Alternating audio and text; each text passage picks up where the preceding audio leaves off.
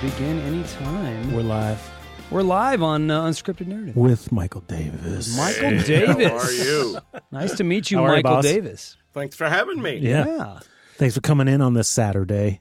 So hit me because I have to tell you, whenever I listen to a radio show or anything like this, Yeah. they always have this like, "Hey, how you doing?" And there's all this like filler for like you know like a minute or two. No, I'm I'm bored, and when do I fast forward to get to the part that I want? So I want to be the person, even though now with my statement, although it's interesting, it's still part of the filler. Mm-hmm. Well, I don't want to be that guy or one of those. Here's the guys. question So start. What part do you want? I don't care. Just start. so because the nobody cares about the hey, how are you? They want to get to the meat of it, Hey, right? Here's the Here's meat. some of- meat. Here's Here's some meat. Here's the meat of it. Tell Can me, you tell put me about those glasses. panel- Tell can me about those glasses panel- and that they match your shoes. Your your. Chuck Oh, I just went up to San Francisco and with my son, and uh, I went into the store, and I thought they looked really maybe too cartoony, but they're they're two toned, black and turquoise, and I guess they're the only ones in North America. It's a guy, place called Prescription? Yeah, uh, uh, rims and goggles. The guy travels around the world trying to cool, cool frames, and I think these are the only ones that are in the United States. and they match his Chuck Converse. So Well, why? yeah.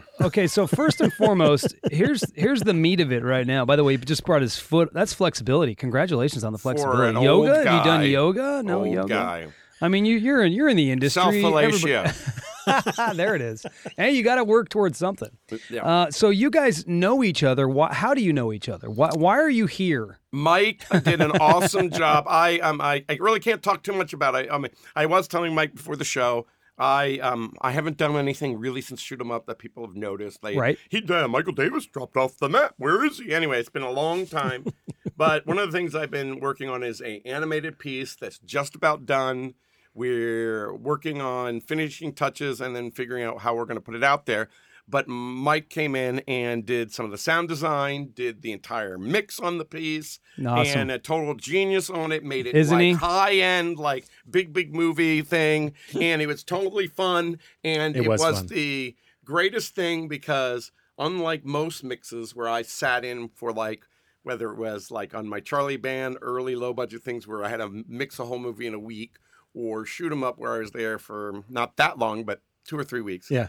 the director's just sitting there eating M&Ms, getting fatter because it's bored, and you don't know when to say, uh, uh, uh, "Can you fix that?" Because they might be fixing something There- else. yeah, right. Yeah. And so we did this thing where basically I'm not showing up. You just do the work, send it to me, and I'm going to give you my notes. Yeah. It's quicker and more efficient, and I don't have to sit there being bored and don't have to worry about being the jerk. Of, Dream client. It's uh, it was I super mean, fun. dream. It just let me do the work. I did the work. And I how many- output a video, s- sent it to him, Dropbox link. He download, watch it, give me notes and detailed notes. Oh, that's great. not like general generalized items. It would be at this time code, fix this sound. Well, and also part of it is because Mike had designed some of the sounds, but I also did the rough stuff Yeah. in Pro Tools, so I knew what was there, so Yeah. I could ask for stuff because I knew actually what was there and what was possible. Mhm. And I had done a little bit of mixing I had taught myself, and so it was actually a, a great way to work. I, I, it's the only way to work. So you you're inventing a new way to do this then. No, you know, really, I have to say, Robert Rodriguez, when he did the El Mariachi movies, you know, he shot it, he wrote it, he directed it. He also did some of the music on it. He did some of the sound stuff. And then when he did his for, I guess, what was the El Mariachi? What was the uh, they called it the uh, the feature one with Antonio Banderas? He was mixing, even though he wasn't in the union, or maybe he got into the union, had to be an editor because he wanted to do it all. Mm-hmm. And then in his place in Austin, he does all that. So I haven't re- really invented it. I just took advantage of. I have no money. I might as well do it. Right. But there are guys out there that are really like. I'm sure he's awesome. So shoot him up. That's that that that's a huge film. Big, big well, big stars. I mean, it's it's a it's a good film. I mean, it's a big people know so about it. people know about it. Yeah. Uh, I heard you guys talking a little bit about when it, it, it when it's been on HBO, it's done really well, stuff like that.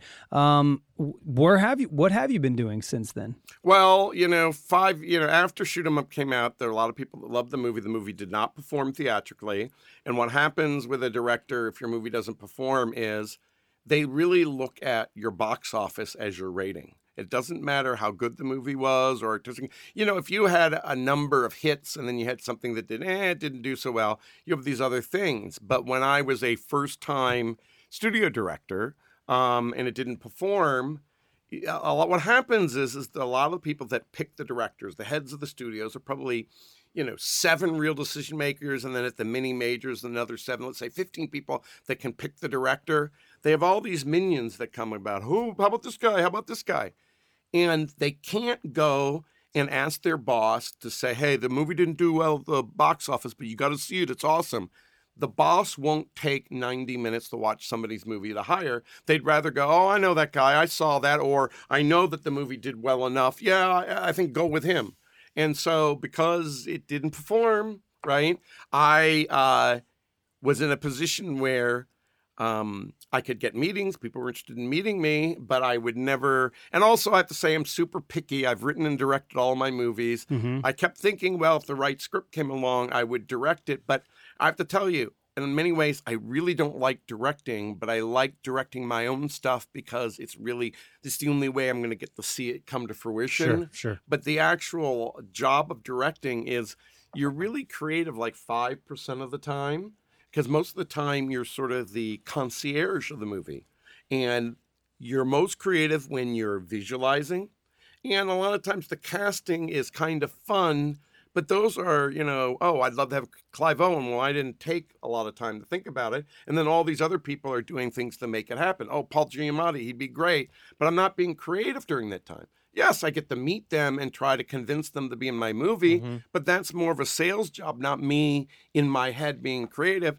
And then when you're on the set, hopefully if you've done your homework everybody cameraman knows what the next shot is going to be. Here's the camera. He's pre-litted. He knows what you want. Um, and so when you are tweaking a performance you're only really five minutes a day being creative. And so it's really not that fun. Much fun. Anyway so after shoot 'em up. I you know got a couple jobs writing a pilot pilots. One of them you know the head of Epix was very interested but at that time they really hadn't weren't going to greenlight narrative. It took them two or three years later to do get shorty. If they had been more in a active mode maybe my thing would have gone. Um, so recently um, i can't really uh, talk about it that much but i have written and directed um, and self-animated a um, pretty cool uh, feature-length project um, and i'm excited because you know, um, it- it's really cool. And I got to animate it, and I was creative 95% of the time. Yeah. Yeah. Big- you know, because I I did the voice recording, I Mhm. did the I did a lot of the sound work, uh, obviously the editing, um, the drawing. Yeah, you know. learn that. So how did you do the the animation? Did you use a program? Did you learn how to do the program? Did you just self taught? No, I mean I, I couldn't have done it maybe ten or fifteen years ago.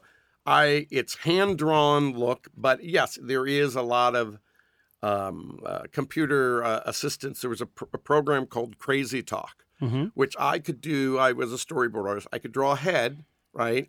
And then you basically almost like motion capture. You, there's these dots that you put on the corner of the mouth, corner of the eyes, all these dots, and then you put in the audio, right, of the actor's performance, Oh, that is cool. and then it automatically, and then you can actually, with your mouse, control the eyebrows, control the smiles. So you're then also doing, you're almost puppeting this drawing, a flat 2D drawing. That's how they do it.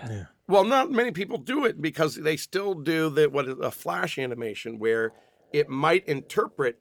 But what I like about this is in the flash, you have a separate drawing for the ooh position or the ah, and so you're actually kind of seeing pop, pop, pop, pop as the mouth is changing. Well, this doesn't do it. It's more like um, it, it's it's there is no key frame. It's continuous, so it has this more real feeling uh, of a drawing moving because there's not a separate.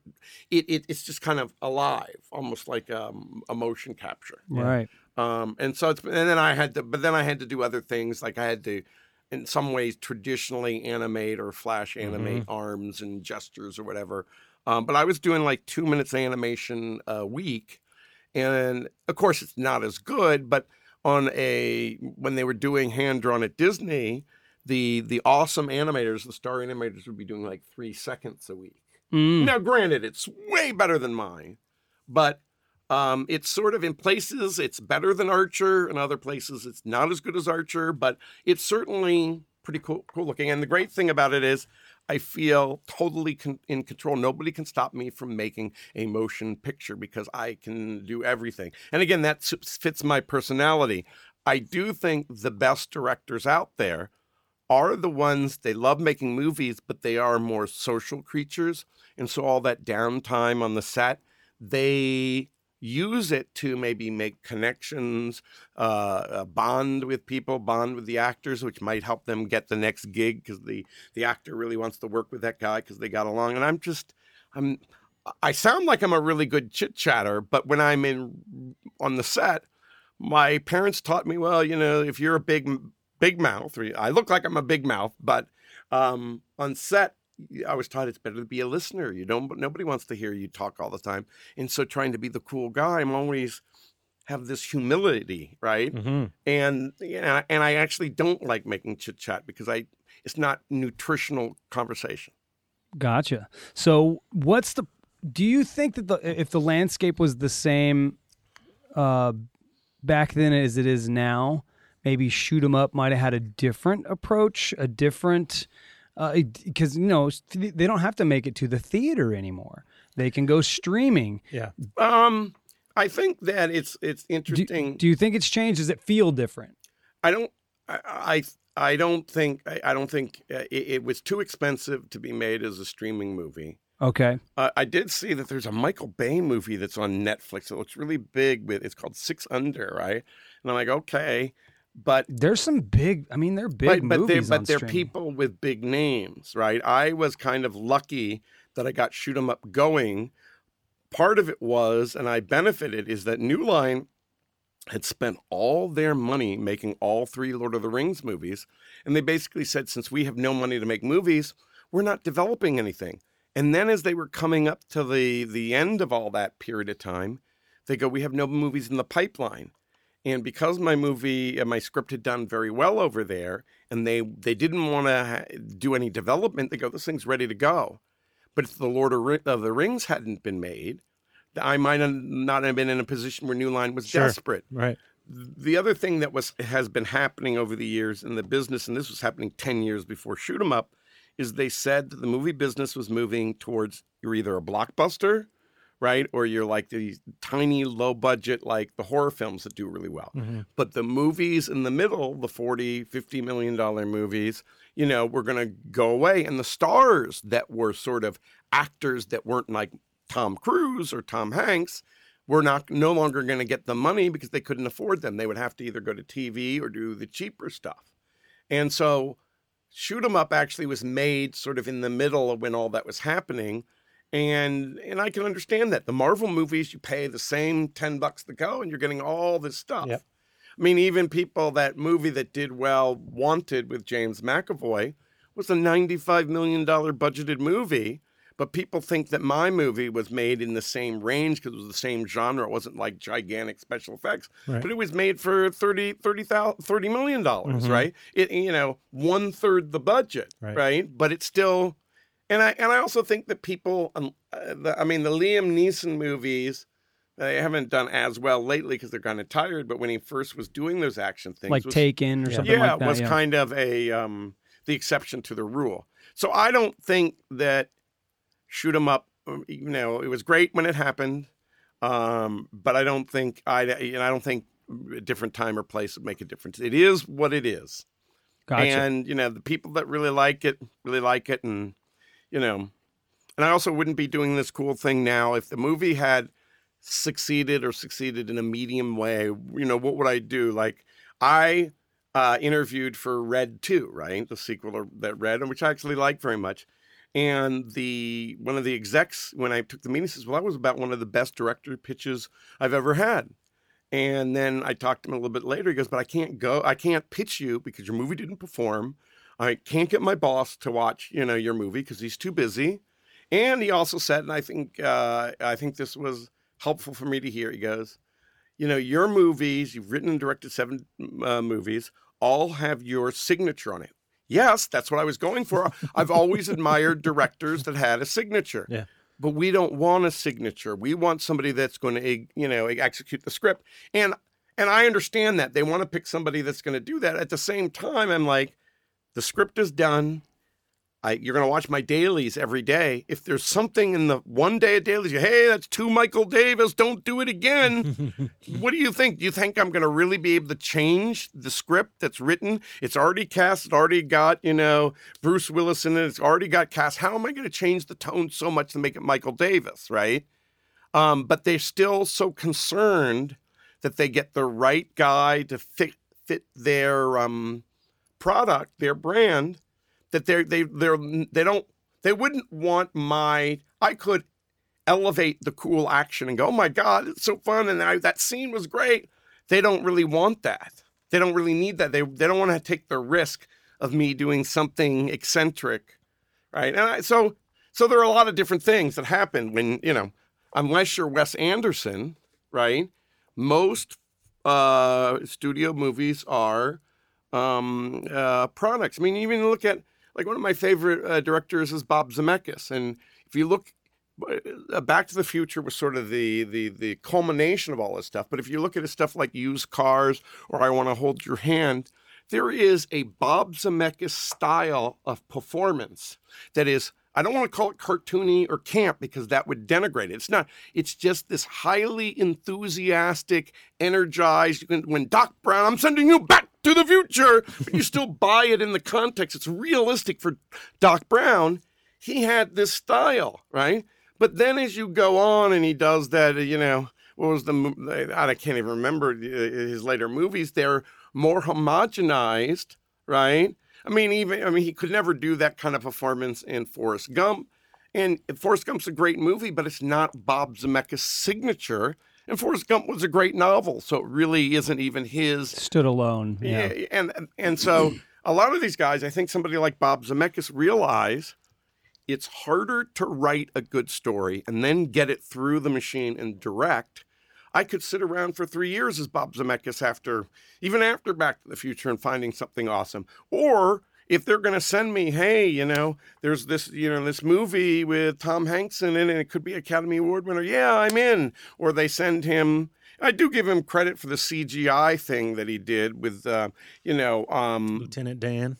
Uh, what what what was the yeah the um, well anyway you know he had that studio up there that he was going to do no, it. he had well Lieutenant Dan didn't have any legs Yeah, later they- on. yeah. Oh, you're So which one the are you talking about? In I thought- Forrest I Gump. thought you were talking about Forrest Gump.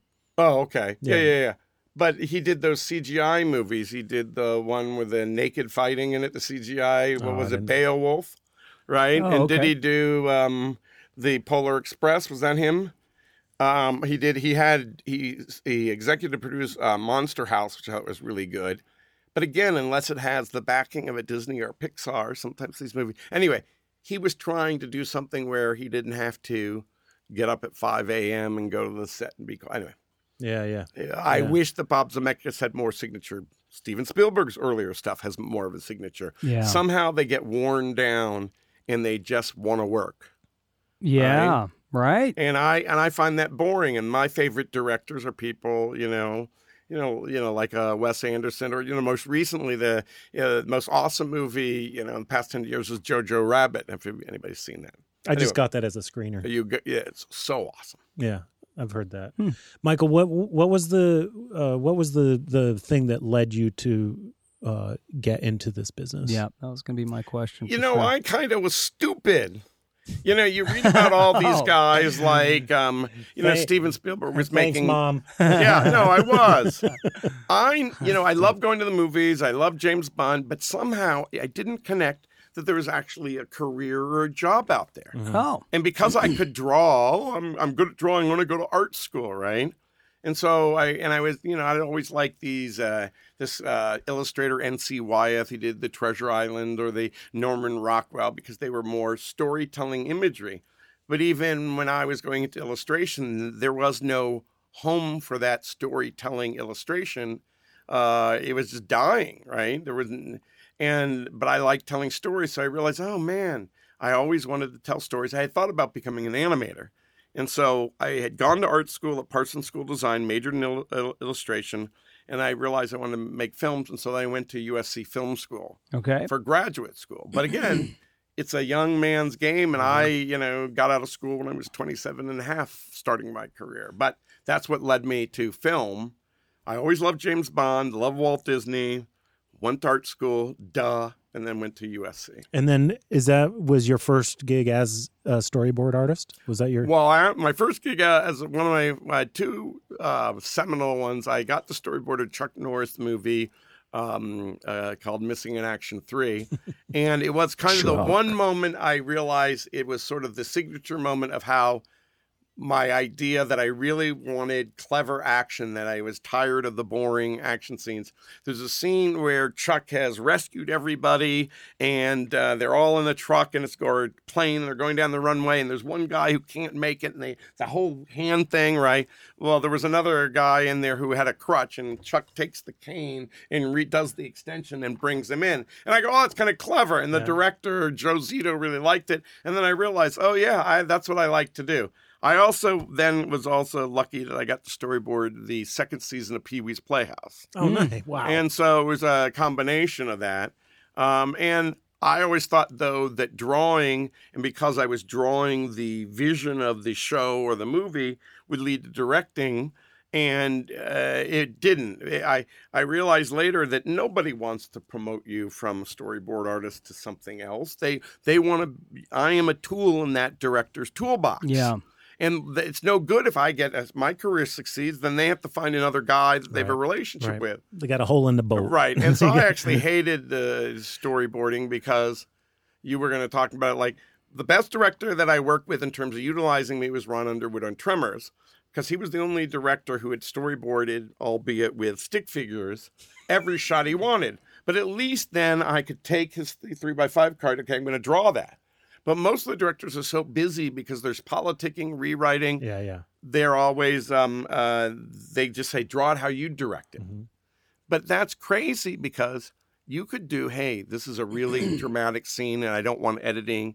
I'm going to create this mise en scène one camera shot and it's all going to be one thing.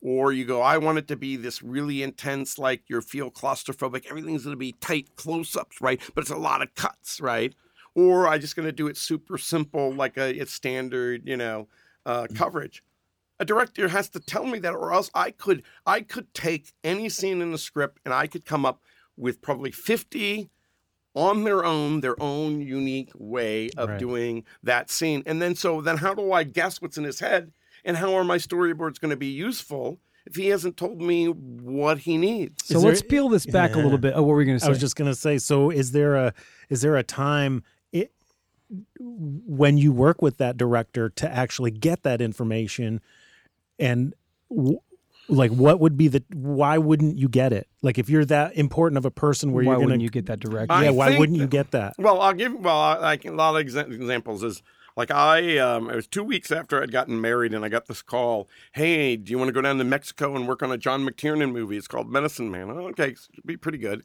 So I can get on a plane, and all of a sudden they, I'm the only guy because they had already started production, right?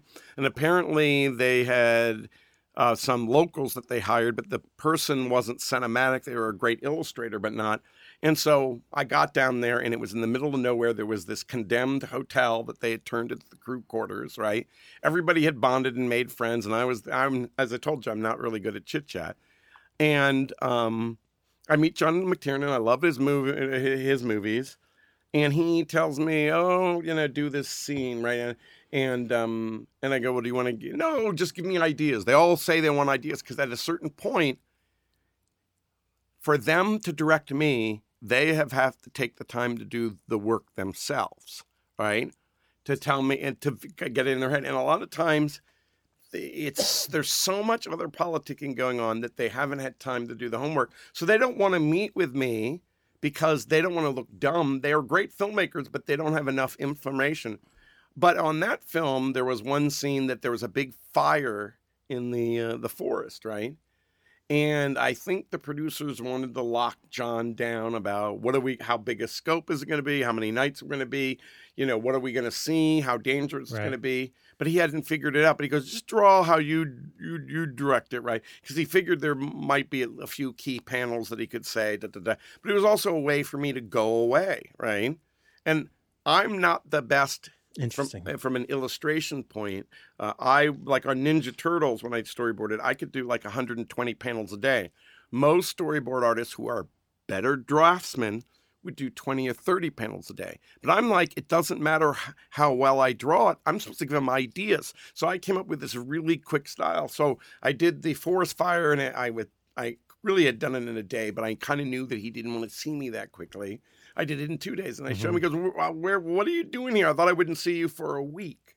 So then he didn't like the way they, that Sean Connery had this sketchbook um, of all the Indians in the rainforest he was drawing. But again, the locals were so um, good illustrators, it didn't look like Sean Connery's sketchbook. So to start doing sketchbooks of the rainforest Indians, and then I'd bring him a stack. Oh, you're back again, right? well, now do some. Sean Connery would run out of uh, uh, paper. He'd be drawing on leaves. So now go and draw leaves, and then I'd bring him a box of leaves. Go away, right? But so, but again, um, you, you, you know, I, I.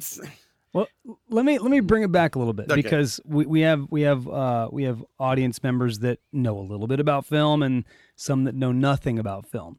What what is storyboarding? What what is the purpose of it? Because and I love that that you're talking about it because we've talked to directors so far and you know you, you're looking at it from their perspective. I've never looked at it from a storyboarder's perspective. So this is really really interesting to me. What what is a the job of a storyboarder and um just what's the process for Well, you do you well- read the script? Do you come up, up up with it from the script?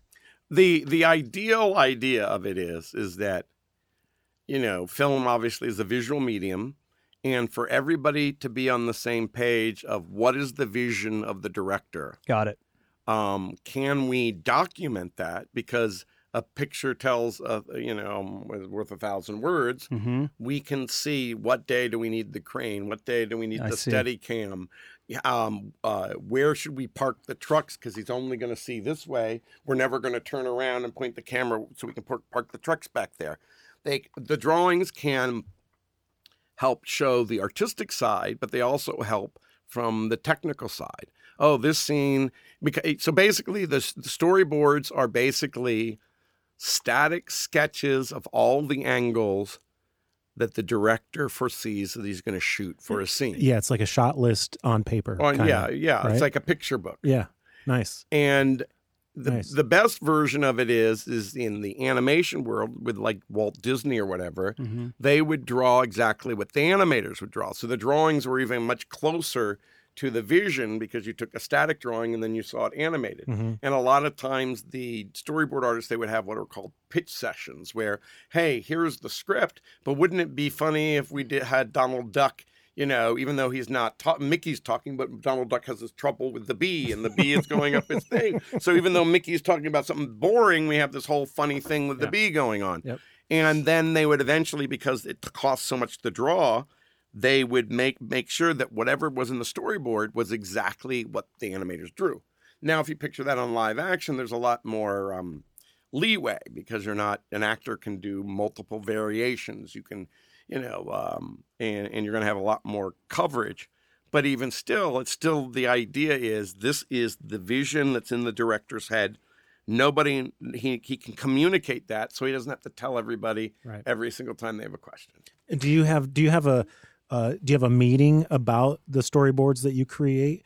Do they live in do they exist in a specific spot somewhere where you can like go inside the trailer and you sit down and you guys have this meeting and he goes blah blah blah blah and you go okay fuck that one. Here. Well, yeah, sometimes they, they I do rough thumbnails, but a lot of times it's more they they talk generally about they want unless it was like Ron Underwood, who, which was the best way. yeah Um, and then some of these guys just want me to give them ideas I see of ideas for angles and sometimes ideas for comedy. Like I did this movie Jack Frost, and there was this big chase where the bullies are chasing the kid and Jack Frost, and it was just a and it's a chase. hmm Well, then I ended up doing this funny thing where you know Jack, you know, the, the the the the snowman could kind of pick up the snow and he could like rotate like 360 and and, and then do these speedballs rings, right? but he, then he gets hit by a couple uh, snowballs and they look like two breasts, and he's like, right? And that ended up in the trailer, and it's funny, right? And it's not in the script, Uh-huh. but it's like I'm giving them like That's story great. ideas. yeah And so sometimes they don't care. They know that they they know how to get the coverage for a scene, Right. but they don't have time to think of the fun ideas. Okay, so this is why I think this is this is so interesting to me. I, I when I look at a film, I don't think about a storyboard artist. Yeah. I don't think about any of that. That's why it's there's to me there's so many moving parts when it comes to a movie. I, that's the one thing I can say out of out of the the few podcasts that we've done when we're, we're, we're interviewing folks like yourself or having conversations. I I am overwhelmed with how much actually goes into. Ma- I'm overwhelmed in thought well, with but- what, eh, to but- making but- a film. Well, let it's me incredible. step, but if step back from it, okay? Is that when you when you look at a building, right? Do you Of think, course. do you think about all the plans or of not? Of course not. You don't. Of course but not. if I asked you to, you would start thinking about. It. Well, they probably had first an architectural uh, rendering of what the, they were going to Absolutely. write. Then they probably had the blueprints, and then they had the details in the blueprints, right? Well, it's the same thing, right? right. Um, the thing, the, the reason you probably don't think about it that much in film is I have to say that most directors suck and most don't care about the visuals. But, and that it's only when you um, watch something and you go, oh my God, the camera's telling a story. And I'm, I'm guessing it's been a while, but I'm just thinking about, oh, let's say, you know, Marty is talking in Back to the Future is talking to Doc Brown, and they're talking and they're talking, the, and Doc Brown's saying at 12 midnight on the clock tower, and the camera kind of moves around and goes low. So by the time he talks about the clock tower, the clock tower has uh, has been framed deep in the background, and then when he points to it, you can rack focus. So within the story, you're not just cutting. Oh, he says clock tower, and then you do a separate shot of the clock tower. That's so cheesy and simple, right? The camera moved, moved, and then told this amazing, interesting story. Um, when the camera does that, it's so beautiful. But the thing that makes me so mad is like Spielberg used to do it in all of his movies. You know, he had all these amazing, like only he had that signature kind of storytelling shot. But all the uh, critics would say, oh, you know, he's so interested in this uh, camera pyrotechnics, it takes you out of the story, blah, blah, blah, blah, blah. and now he doesn't do it anymore because he's an important director. He's going to direct like Sydney Pollack. But these guys, these critics, neutered him from what was super awesome with him. Yeah. And only they, as critics, because they're so aware of cinematography, it was like, you know, that movie Birdman with Michael Oh, I Keaton. love that okay. film. Now, you know, it's all, all Oh, I- one shot, Exactly. right? I do know Okay. that. I love that about it. Okay, but wait. Uh, a couple of my friends went to see it and they go, Oh, I really love that movie. And then you go, um, Did you notice the whole movie was one shot? No, I didn't really think about it. So all that So awesome the stuff. point of it? My point is no. My point is is is that what's the though, where the critics notice what the camera is doing, and it took them out of the story because they're super smart. They're super smart, But the- but the average person isn't as smart as them, so they're not thinking about it. Yeah. But they still get the underlying richness that it wasn't just this crappy cut, cut, cut, cut thing, right? And that what Spielberg was doing was uh, elevating the art form, and because they they were too snooty, they scared him off from continuing to elevate the art form. So why And the, it sc- why do we have what is the point of a critic? And we just talked about that a little bit with Jonesy. Mm-hmm. And and and critic in a different regard, he's a stand-up comedian and his critics and he's also a podcaster and you know this whole edgy place we live in with the with the world you can't say things uh, that's the type of critics we're talking about in, in that world in this world it's different it's like what, what is the what is the apps are critics even useful I think so. I think at the end of the day is you know everybody's crying about artistic freedom or whatever, but when you have hundred percent artistic freedom, you end up making more mistakes. When people are putting um, challenges in front of you, um, you to work actually- within parameters you do better. Like Truffaut said, you know, I was better when I had less money than more because I had to come up with creative solutions. And I think the fact that there are critics out there, um, they create a those parameters, or at least they're policing the madmen out there that aren't, you know, that, that are going to make something incoherent because I just want them to do it that way. Um, true my frustration is, and again, it's an economic thing. Like you go to the Rolling Stone, right, and they're going to have a heavy metal um, uh, album reviewed. they get the critic that's the expert in heavy metal. They have a country album. They don't get the heavy metal critic unless he happens to be an expert in that too. They have the special guy to do the right. Yeah. So then all of a sudden you have the person that loves to do the artsy Academy Award movie, right?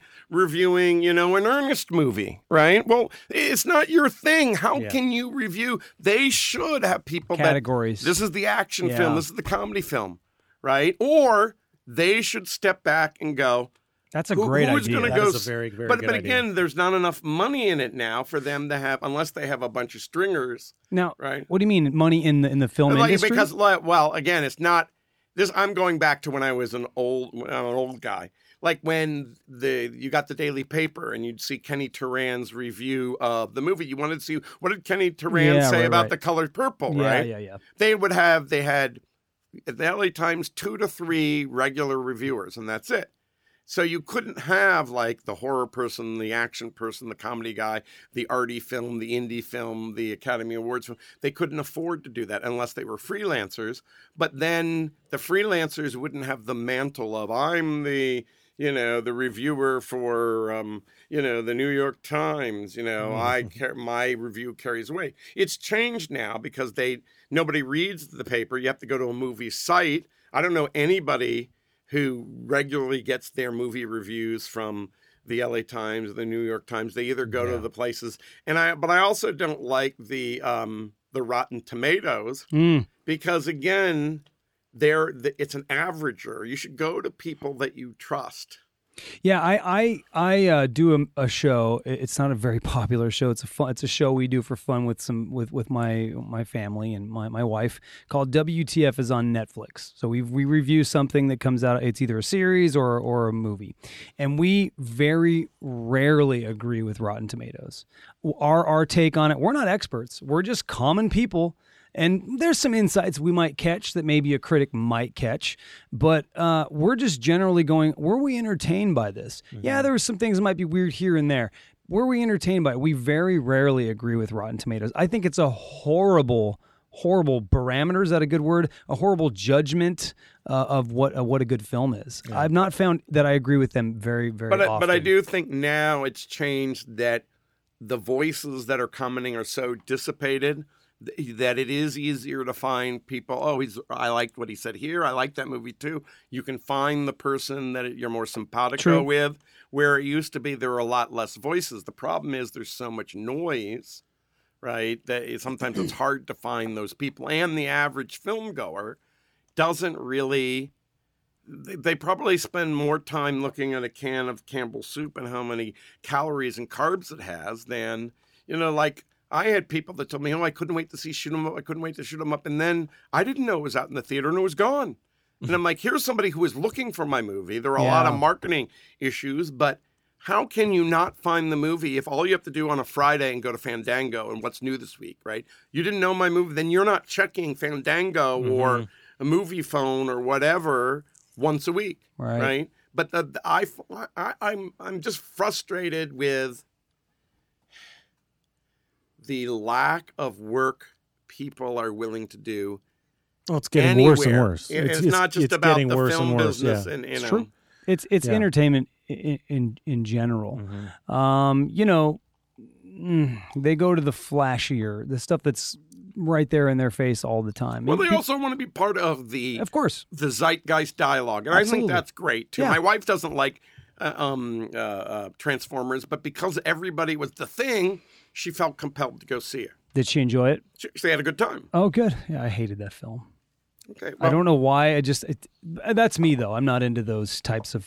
I'm not into that type of a film for whatever reason. It's Yeah. just a little too. There's no texture, in my opinion. There's no hu- human texture. It's just. But that's the film. That's what it was meant to be. That, and I'm sure it did well. I'm sure it sold well. I think that if you went back, like y- everybody's going to go right you and go, oh God, Michael Davis said that is so crazy. People don't give somebody like Michael Bay enough credit for being a performance director. And you go, whoa, oh, all those explosion, all the camera, or whatever. You look at his first film, Bad Boys, okay?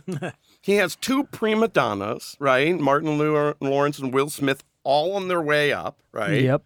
And the movie, half of it is improv, and most improv sucks because it's messy. Mm-hmm. It has you, it's like it's like how I said at the very beginning of the show. We have all this talk, talk, talk, talk, right? Before you get to something that really means anything, Mm-hmm. if you were to do this, if you had a time crunch, you would cut all that out and you'd go, "We're here with Michael Davis." Hey, blah blah blah blah blah blah blah. blah. Right. So here he has all this improv with these funny guys. He reins them in. It's his first studio movie. And Bad Boys is a pretty good movie, and those guys give a great performance, right? Yep.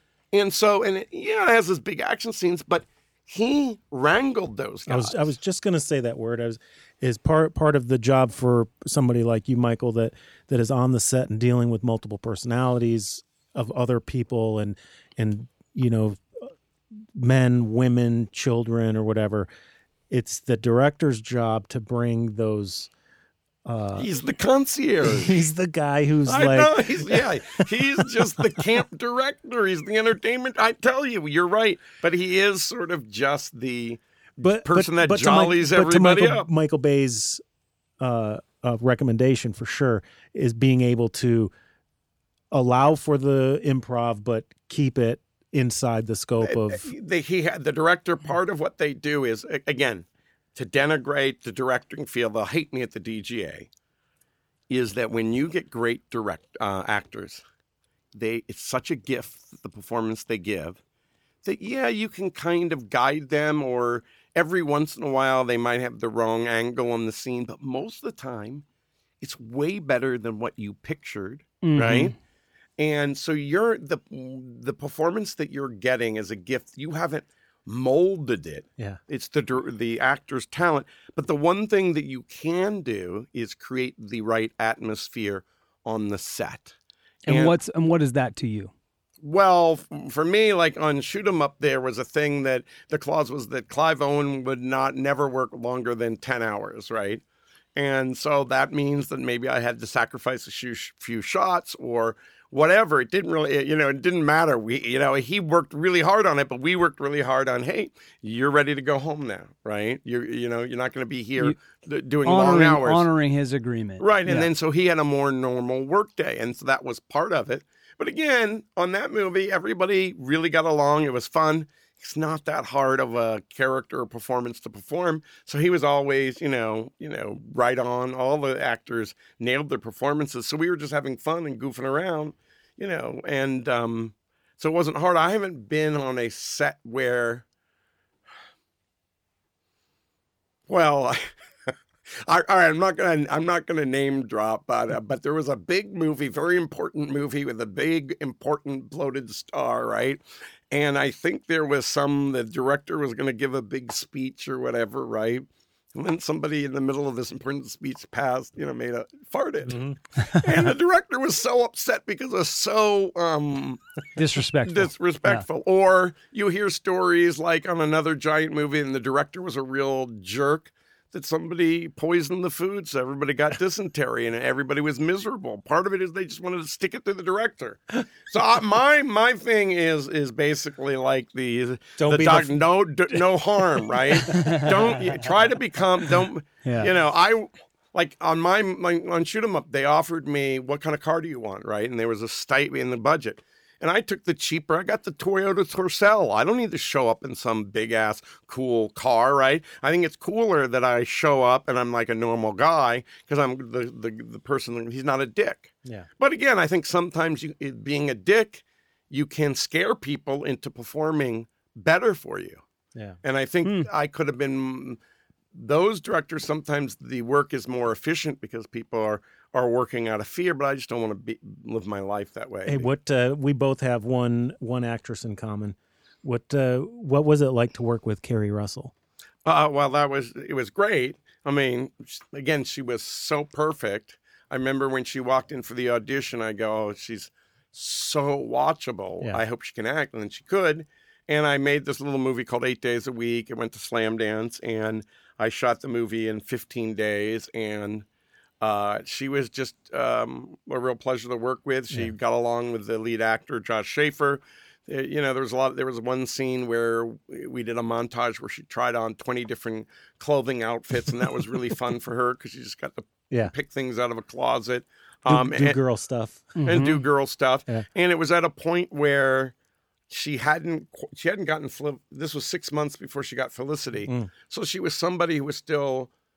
I'm sure she was this way all along, but at that point when they're hungry and they're not stars, and I also found that that age of actor, I made a number of movies with high school and college kids that they just are so willing to please and Mm, they haven't Mm, gotten not diva status yet. yeah.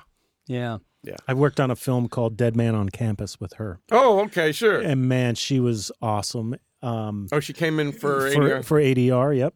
And then uh, I want to say two days later, maybe maybe three days later, but that week, uh, my wife and I went to see uh, Mickey Hart um, at the Wiltern, and we're standing out on the out on the corner waiting to go in. yeah. And at the time, I had long hair, and so she comes up. She goes, "Hey, dunk, dunk, dunk.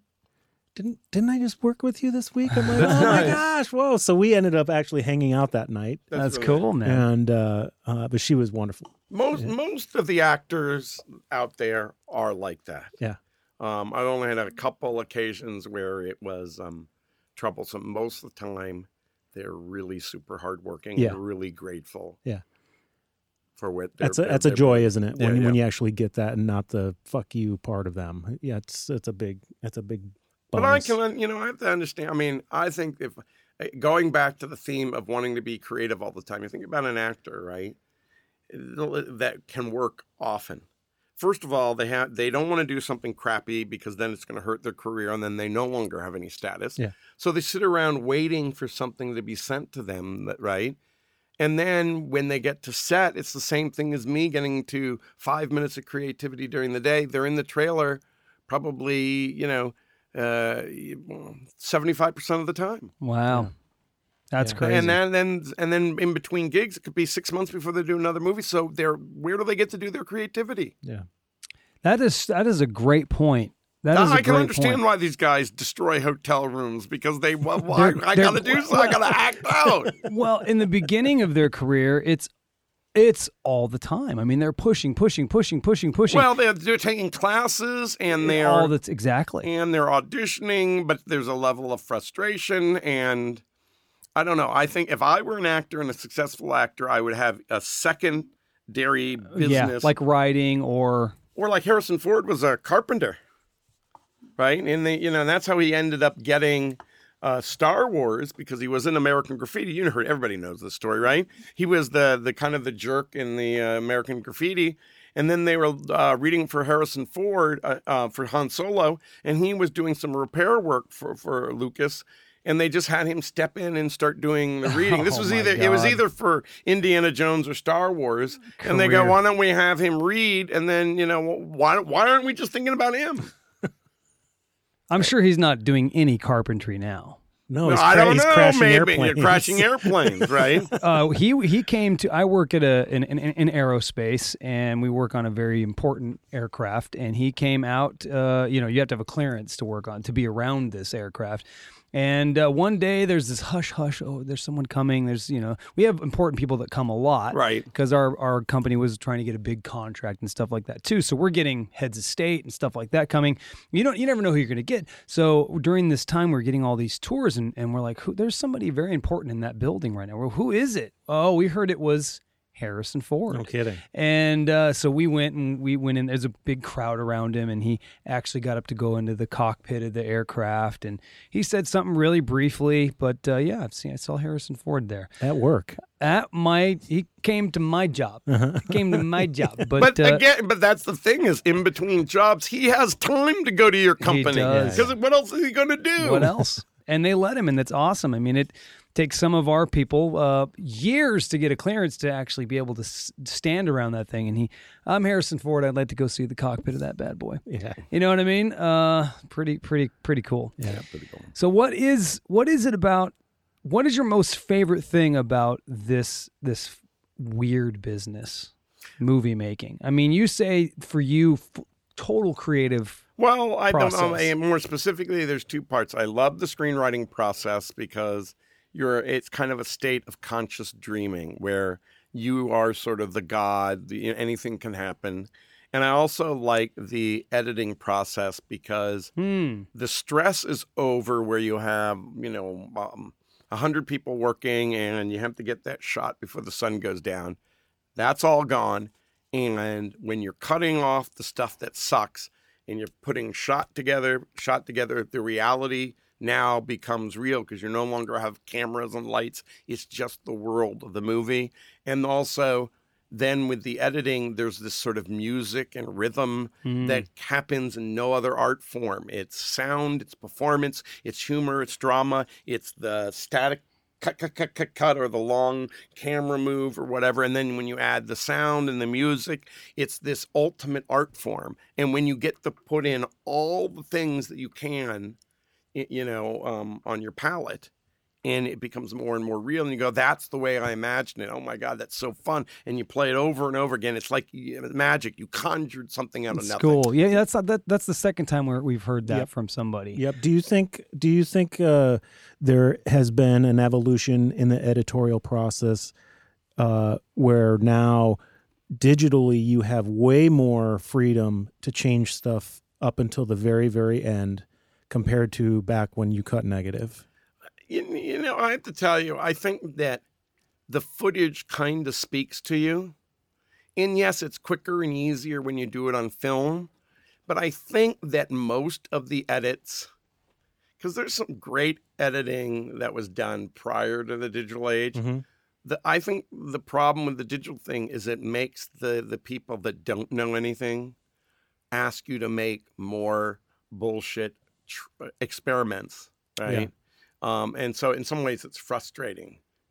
Um, and and it j- all it does is just accelerates the way they squeeze the people below the line. They can get more out of them or more work Mm. f- uh, in the same amount of time. I'll say, Michael, you were the you are an exception to what I'm about to say, but that trickles all the way down to the Yeah. sound sound Don- people. we, we talked about this. Man, it is very difficult because as the budgets were large, you used to spend a long time making the soundtrack, Yeah. working on the backgrounds and the sound effects and all that stuff. And now, what you were saying is you shot um, you shot your movie in 14 days or 18 days or whatever. That's kind of normal now. For Yeah. some projects. Well, I mean, yeah, you, it takes years or whatever to make Avengers, If, but could- the the low budget independent Yeah. world that's normal. if you do an average, if you do an average of all the films being made, the, the ones that are taking that long are the few and far between. Right.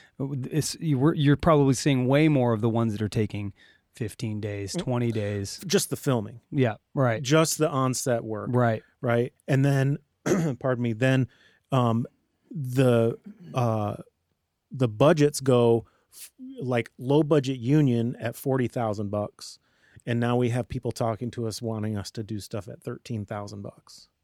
You know, you can't do it. you're now you're talking about the budgets for this post sound. just the sound. I know. Yes, just the sound. It's like But shrinking. the, the thing, shrinking. the thing, the difference is, is that 90 minutes is 90 minutes. It doesn't matter whether or not it's low, low budget or not. At a certain point, um, yes, it's it's easier to call up sound effects, but over the past mm, what, 20 years of the digital age, it takes the same amount of time to find that birds and that tire squeak, right? And and and putting it in there Mhm. right? And so at a certain point, there's only a certain amount of, and there and, and some of that stuff you can't um, uh, use artificial intelligence Right. on, right? Right. And, and it it takes a certain amount of well, time is time, but the but the but the the time factor, the time doesn't change, but the money did. right? And so, but And like so you're on our- dealing with like you're like the client is saying, Yeah. I want all new sounds. Don't give me any of this rehash Mhm. bullshit that we've Right. heard for That the everybody's last dec- heard. Yeah. You know, But the only difference is, is like I had very little. I was like one of those squeezing the money thing. But instead of have asking you to do it, I said, why not? Because now it's easy for me to learn and that's do. that's what I'm saying. take that small amount of money and rather than asking you to do all of it, I would do this amount. Yep. If the part that I have no skill, no artistry, no technical ability, um, can't do, right? Mhm. Then I turn it over to the experts. And so, yeah, the thing that it helps, but um, is that the filmmaker can do more of it. But when you're on a studio movie, you can't cross the lines Right. in terms of the union Yeah, work, yeah. you know, unless you're Robert Rodriguez and you, you know, pull Yeah. a fast one. but but that squeezes that that squeezes folks like Michael. I mean, now there's less opportunity because because the budget you know filmmakers are trying to do it on their own, and so now he's got less work coming his way, and then his boss is probably trying to do. do you- do there's much think- more negotiation happening Yeah. probably to get projects. Do you have you found that, or do you think that there are more projects being made because more people can get films in the can more cheaply? Do you think it's affected your ability to get it work? Because at the end, you Not- got to do the fun part of the fun part. Yeah, yeah, that's what I was saying about you being the exception. Okay. Because uh, that project that we did together, uh, it was a dream. I mean, you handed over all the creative juice to me. At, Like he took it to, uh, you know, to to the A and handed it to me at B and said, "Bring it to C," and then I brought it to see. He gave me notes, and then it was that was basically it. the The way that this world is working in this in this area, and even in Atlanta and New York and Florida, everybody can do sound. yeah, Everybody can do sound. For example, Michael Davis said, "Well, I don't have a lot of money, so I'm going to teach myself how to do it." yeah, Dude, if you saw his Pro Tools sessions, hundreds of tracks of sound effects and backgrounds and cool that were already there. that he put in, Yeah, right? The, the technology like our laptop here and our microphones and, and our phones or smartphones. I just figured out last week uh, from Buck that I can control Pro Tools now from my phone. Wow. Wow. Yes. But you know, but at the exactly. end of the day, holy though, shit. is that there is a world of indie filmmaking, but most of those films never see the light of day. And the end of the day, the the the the star power in making big movies, that's not really going to change or affected by the technology. They're still going to have the big sound houses, Yep. the big sound editors. Yep. Um, and and and so some of these people that are teaching themselves, they aren't projects that really would come across um, your transom anyway. Well, it wouldn't, and, and it would, and, and like you said with uh, the uh, what was the film, Birdman, like like that film, nobody noticed. The average the average viewer didn't notice. Uh, they don't always notice. They won't notice why a film sucks. Mhm. They won't notice. They'll just go, "It's it wasn't good." Well, they but they won't- will no, they do notice. They mostly notice if the story was bad. they'll notice that. But what I'm saying, let, let's say the story is really good and it's filmed well, and the the, the the the the final they didn't have a budget at the end for the for what for what Michael does, putting that final sound, the final sound touches on it, and they watch the film, they're like, you know, it just kind of sucked. I couldn't understand the dialogue sometimes. Yeah, it was really low, and then like, uh, you know what I'm saying? All they, they may they may be able to go, oh yeah, the sound was not good, but do you think they're really walking away from it going, yeah, the sound wasn't good? I think they'll just go, it just didn't, it just seemed cheap. Uh, You know what I'm saying? Like Yeah. they're coming away I from. think that I do think that works on a subconscious level. That's what but, I mean. But I do think that in, in most cases, like when it's a studio movie, there is a level of standard that is met.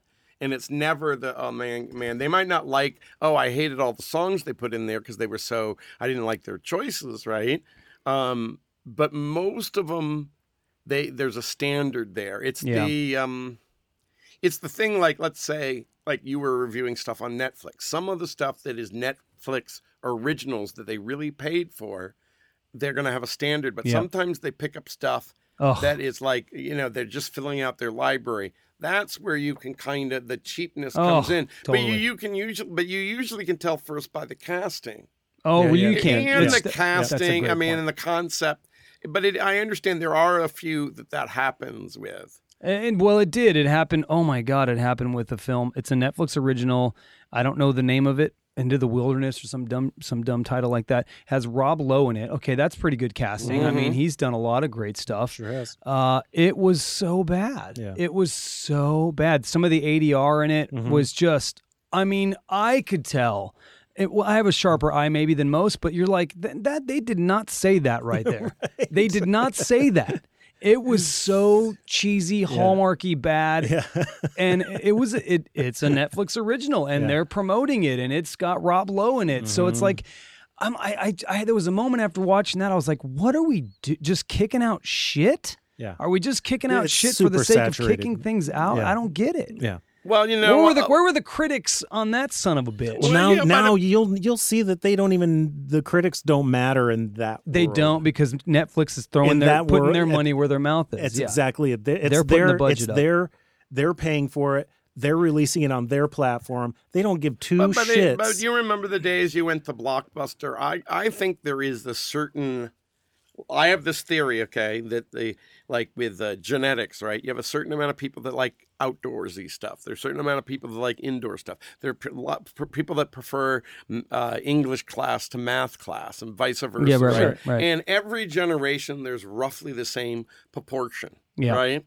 And so I think also that the same proportion of bad movies versus good movies on the shelves, a blockbuster, that same proportion is almost the same proportion of what they have on Netflix. And I don't know why that is, but there's always It's the true. same. In some ways, it's That's true. depressing. Is humanity getting better or is it the same? Do we repeat Well, ourselves? eh, you know, and it's okay if it's the same because the models worked if it is the same. But uh, you know, I guess I guess just like anything else, like music, you're gonna have people that like the cheesy stuff. I mean, there's people that don't necessarily like the edgier or, the more independent. Mm-hmm, There's people that love the you know the real big action films and the superhero films. Hopefully, somebody, maybe somebody out there like that Rob Lowe movie for other reasons. Yeah. sure, right? sure, it was sure, of course. wholesome. I mean, I, I could see why people. It was wholesome. Okay, That's a let's nice say, word, It Jason. was. There's no cussing.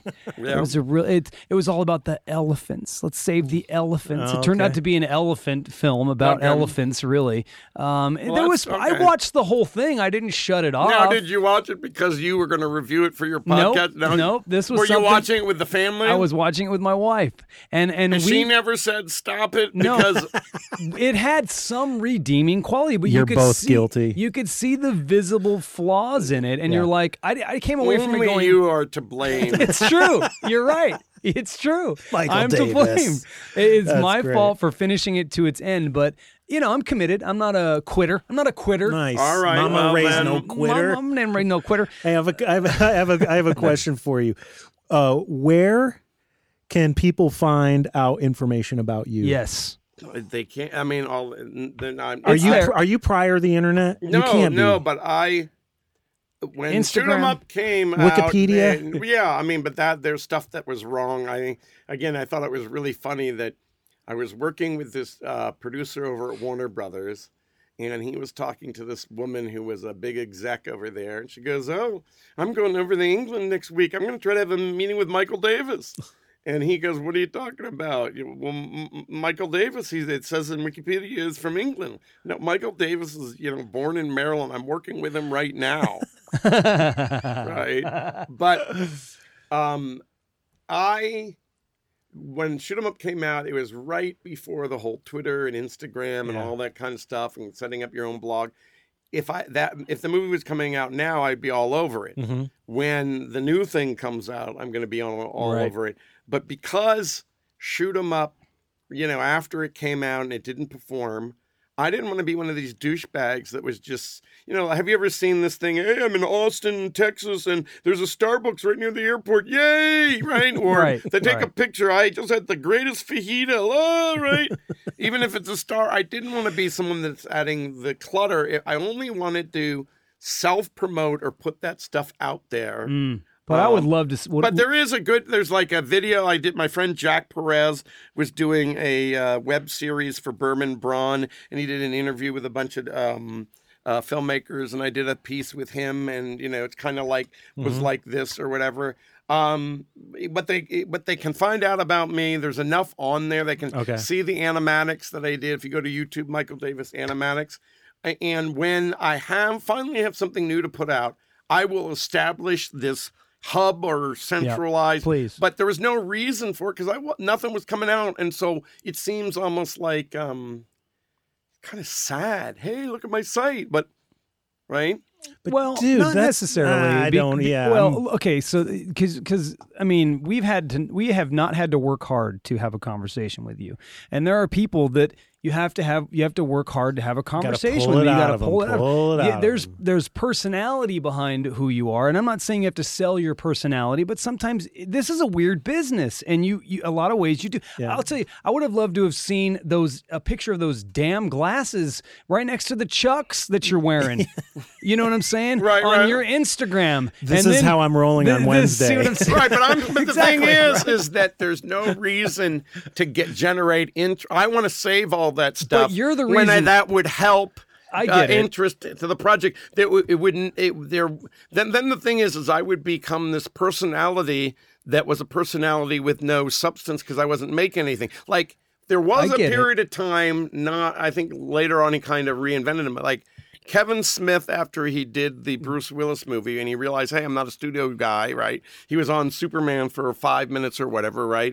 And then he, but th- these guys were using social media, but he but wasn't like, um, he wasn't uh, creating work or what, what wasn't relevant. And then all of a sudden he had a, a, a TV show and then he has a daily podcast Yeah, or yeah. whatever. And then he start, he's going to do clerks again and, and all Yep, that yep, stuff feeds. Exactly. But, but all that stuff helps him now as he's bringing bringing his product out. It all becomes interesting. But I don't want to be just uh, a. And there was an element like even Tarantino and Kevin Smith like being personalities, uh, just like public figures. Right. Right, right. I don't want to be that guy. I'm about what I create. And because I wasn't making anything or didn't have anything in the pipeline that was going to come out soon, I felt like it was sort of um, dishonest to have people Okay. interested in me when there was nothing interesting coming out from me. So- it's just it's just too much. Everybody's branding themselves. Everybody's hyping true. themselves. Why do they need another person out there hyping themselves? It's just you know too many. It's the problem. because you're incredibly entertaining. Yeah, well, I obviously, know, but, that's but what I was just gonna but say. then Michael- I, then I would just be Michael, you are extraordinarily interesting. And I mean to the maximum. You're a you're a beautiful human being. You're insanely smart. Yep. You make great art. and you have really you have you have opinions and people want to hear those opinions i was talking to my i was talking to my my fellow co-host uh, about this um, maybe sometimes people with a strong opinion they can be polarizing right but who wants to listen to a, a person even let's just pick sports radio who wants to listen to a person on sports radio that's always in the middle they don't have a strong opinion about anything people who are entertaining They're not in- compelling, they're not compelling you No. Wa- even if it you don't like their opinion you're listening Yes. right and it, obviously it, just just in this little bit of time meeting you you have a strong opinion and, and a really good way of, of putting it out there Mm-hmm. of, of drawing a picture with your voice But you know what's interesting though is that I found I've heard differing stories about like uh oh we didn't hire that guy because we think he's hard to control right so Mm. then he wouldn't get hired or I heard like I heard stories like why Yeah. why did they get, uh, get hire that director because he was already a maniac and a jerk and they the executive says later on this is the reason I hired him is because later on I could wrangle him, and that would then I could help my Mm. career because I can say this is what I did because it's harder for Mm-hmm. executives to claim what did I contribute to this picture, and they wanted to have the director, uh, the difficult director, so that they could get a feather in their cap of making him work. They made it Mm. work, But, yeah. But yeah. again, and again, not to be political, but then you, but, but you look at these people on the left and the right with like their radio shows, right? yeah And yes, they have this certain opinion, Right. But they're going to probably sell it harder to be more controversial and more listened to. But- Potentially. But, you also go, like, you take these people and you go, you're going to pay me 10, I'm going to make $10 million a year to spew this bullshit. Yeah, I kind of believe Yeah. it, but I'm going to make it more bullshitty. Yeah, yeah. But it's $10 million and they're going to be people that are going to pat me on the back for it. It's easy to fall into the rut of believing your bullshit when it's for the money. I wonder whether or not if these people were not getting paid anything, whether they really would be this caustic or extreme. Do I? I I don't know. I don't know if I agree with that. I think as as a listener of podcasts and a listener of personalities and people, there's a believability. You know, it's it's no different than than a really good actor. You can tell whether they really did not believe their role or whether they really really did because you f- you don't even consider them as the the actor that they are anymore they are that character and i think people that are doing it right are the people that are true and honest to themselves and they really Uh, believe yeah, but their I also opinion do believe you're they're a product of their environment. Like my Oh, you're right father-in-law Um, grew up, his father was a Democratic mayor of a very, very small town. Then he went to work for a big company and he was sort of one of the suits. And because he's there day in and day out and he's one of the suits, he moved from being a Democrat to being more Republican because he was part of a different culture. And even at first, if he didn't believe them, but you're going to lunch with them all along, at a certain point you have you can't be quiet all the time. And then all of a sudden when you start hearing it, there's also this neural pathways. And if you're Yeah. only hearing a certain stream of way of thinking, people the culture that you're in doesn't might not move you 180 degrees, but it moves you 30 degrees. You're like a chameleon. You become a well, part Yeah, of you, it. yeah, yeah. you become to adapt because it's just Yeah. you want to fit in. hmm And I think that can be great in some places and other places not so good. Well, listen, I would rather, I would love to be able to go somewhere and to see live updates on Michael Davis. Yeah, absolutely. you're- me too. well, maybe Because- when my new thing comes out, I'll be much more active. That's really, I hope so, because I feel like I've gained a lifetime friend working with you, right? and, uh, you know, just staying in touch, you know, even texting like we do.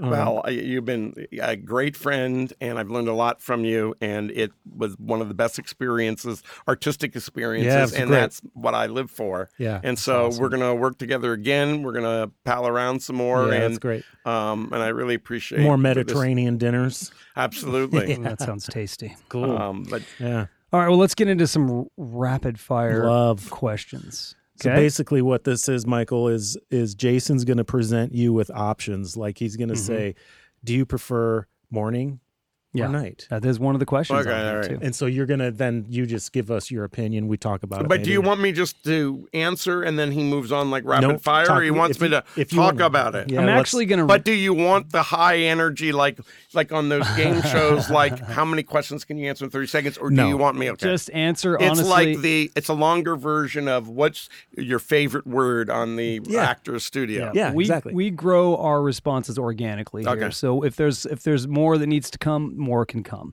Uh, in fact, I think Jonesy answered a question, one of the questions, and it was probably about ten minutes of, Yeah. of, of talking about it. So It that's the kind of stuff we're talking about here. In fact, I probably should change the name to like random questions instead of rapid fire because there's nothing Rapid rapid, about this shit ever Okay, since right. we did There it. you This is a go. dis- another part of the discussion. It's just another thing how we end it. We like to do this kind of thing. It's kind of like the uh, desert island questions, sort of. It's Yeah, right. almost like it, you, you, you, your your show is called unscripted narrative, Yep. right? And so you could be um, random thoughtful questions or something like again is like the the two things that go. Same- yeah. You know, I like it. That's great. I like that. See? Yeah. Michael Davis. He just storyboarded the shit out of that. Um, all right, so here we go.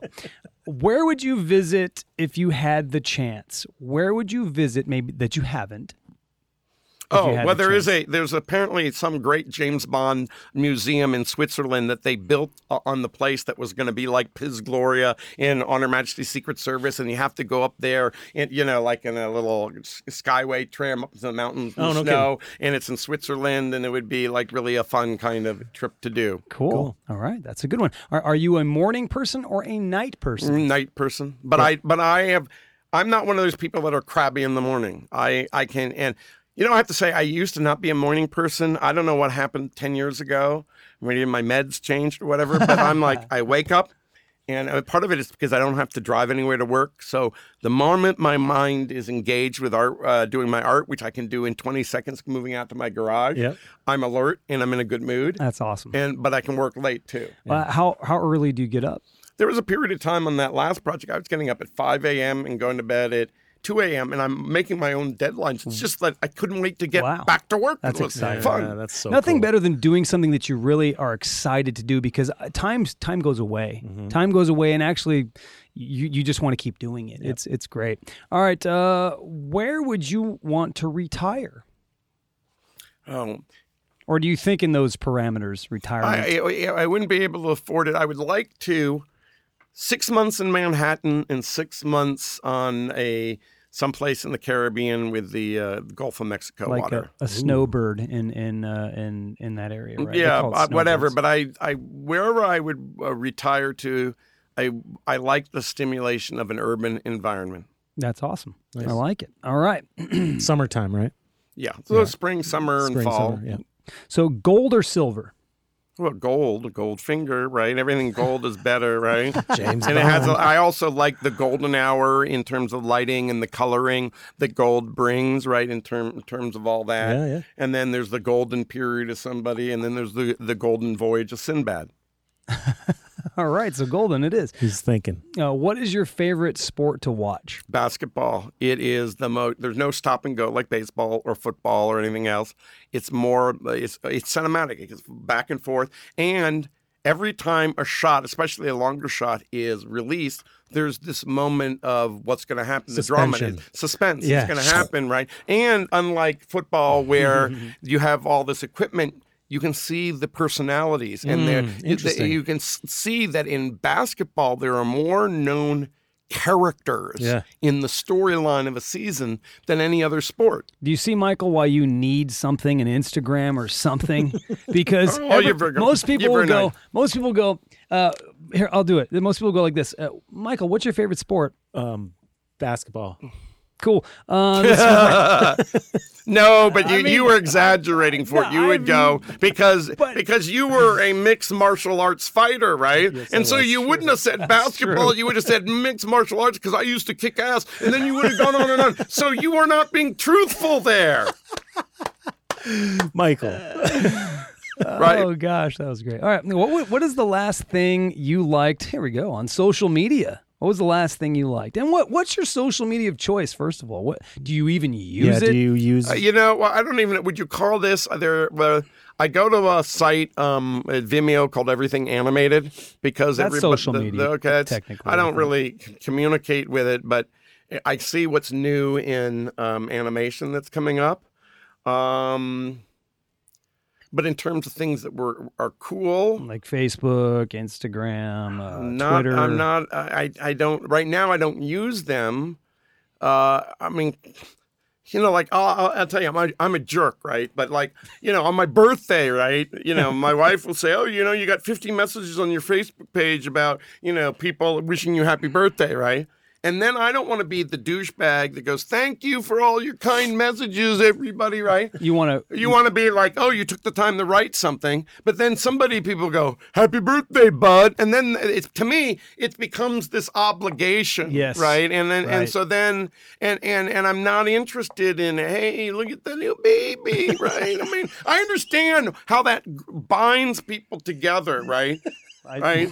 But like. Uh, you know, I, I, for our new project, I was working on the the website, right? And I just loved, you know, um, the making the, the the website and having a lot of buttons that made things happen, little animations happening inside that. I, I don't know what that is, but I don't know. So I, I can't. I'm that's a, I'm gonna give you a bad answer.